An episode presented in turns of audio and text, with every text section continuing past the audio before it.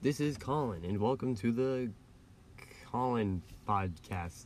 Yeah, that's a that's a great name, totally. Uh, my task was to create a marble sorter that was capable of distinguishing different marbles and sorting them into the appropriate groups, as the name entails.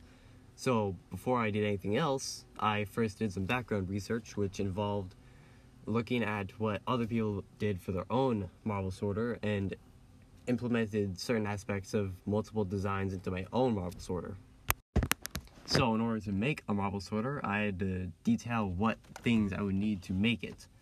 For starters, I need to find a way to actually put them into the groups, find a way to sort them into said groups, and also include any uh, technology parts like the brain I need for the coding to actually make it work.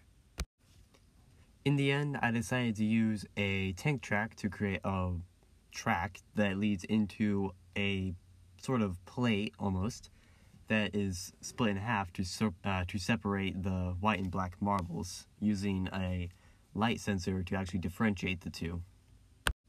Upon testing, however, there were multiple parts of the prototype that had some issues. For starters, the plate would often slide off of the track given so that it could separate the two marbles. The track would often cause the marbles to fall off because it was lopsided slightly, and the light sensor could not differentiate the two marbles. In order to combat this, I put a guardrail on one side of the track to keep the marbles from falling off, and I also added two tracks to the plate which prevented it the plate from falling off, again, mostly. And the light sensor was replaced to hopefully be more effective. That hasn't been tested yet, though. In the end, my uh, design was probably half effective. There are some issues with it, but if everything worked as it should, then it should mostly work. But uh, it obviously doesn't, so.